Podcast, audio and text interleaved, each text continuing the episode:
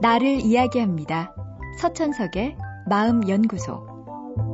대통령 선거 결과가 나온 지 오늘로써 일주일이 되었습니다. 높은 투표율이 보여주듯 유례 없이 치열한 선거였기에 자신이 원하는 후보가 당선되지 않은 분들은 깊은 좌절감을 느끼는 듯 합니다. 어떤 위로도 도움이 되지 않는다며 허탈감을 호소하기도 합니다. 충분히 이해가 갑니다. 특히 선거 결과에 따라 현실적인 어려움을 겪는 분들이라면 정말 추운 겨울을 맞고 계실 겁니다. 이럴 때 섣부른 위로는 상대를 깊이 이해하고 받아들이는 태도는 아닐 겁니다. 오히려 상대의 슬픔이 보기 불편해 멈추기를 기대하는 마음일 수 있습니다. 어쩌면 지금은 위로 이전에 이해하려는 마음이 필요한 시기일지도 모릅니다. 이해를 받고 나서 상대가 마음이 누그러진 후에 그때 그의 손을 잡아주는 것이 좋습니다. 어려움을 잘 극복하는 가족이나 공동체들을 관찰하면 공통점이 있습니다. 어려움의 시기에 더 똘똘 뭉치죠. 서로 더 따뜻하게 옆에 머물러 보세요. 힘들수록 힘든 분들끼리 더 바짝 붙어 있으려 노력해 보시길 바랍니다. 힘든 상황을 겪는 분들에게 꼭 드리고 싶은 말이 하나 있습니다. 실망은 당연하지만 비관은 곤란합니다.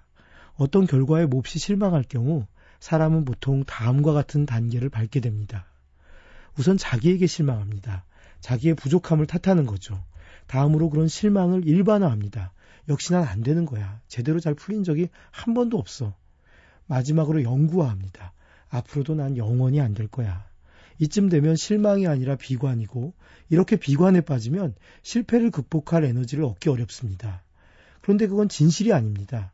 선글라스를 쓰면 세상이 어두워 보이듯 실망한 눈으로 나와 세상을 보니 상황이 어려워 보이고 어려운 상황이 영원히 갈 듯 느낄 뿐입니다. 그럴 때는 무엇보다 작은 성공을 이루려 노력해 보는 게 좋습니다. 이루기가 어렵지 않은 자신만의 목표를 세워보세요. 그리고 노력을 통해 빠르게 성취하는 겁니다. 그런 다음에 또 추가 계획을 세우고 노력해 보세요. 계단을 오르듯 조금씩 자기를 발전시켜 가는 겁니다. 아무것도 아닌 목표라도 성공하면 우리의 자신감은 조금 더 나아집니다. 아울러 일상이 회복되어 삶이 건강해지죠. 성공을 예측하는 가장 높은 예측 인자를 조사해 보면 이전의 성공 경험이라고 합니다. 이긴 사람이 또 이길 수 있는 겁니다. 작은 성공을 모아가며 자신감을 키워가세요. 스스로에 대한 불신에서 헤어나와 비로소 미래를 바라볼 수 있을 겁니다. 서천석의 마음연구소. 지금까지 정신건강의학과 전문의 서천석이었습니다.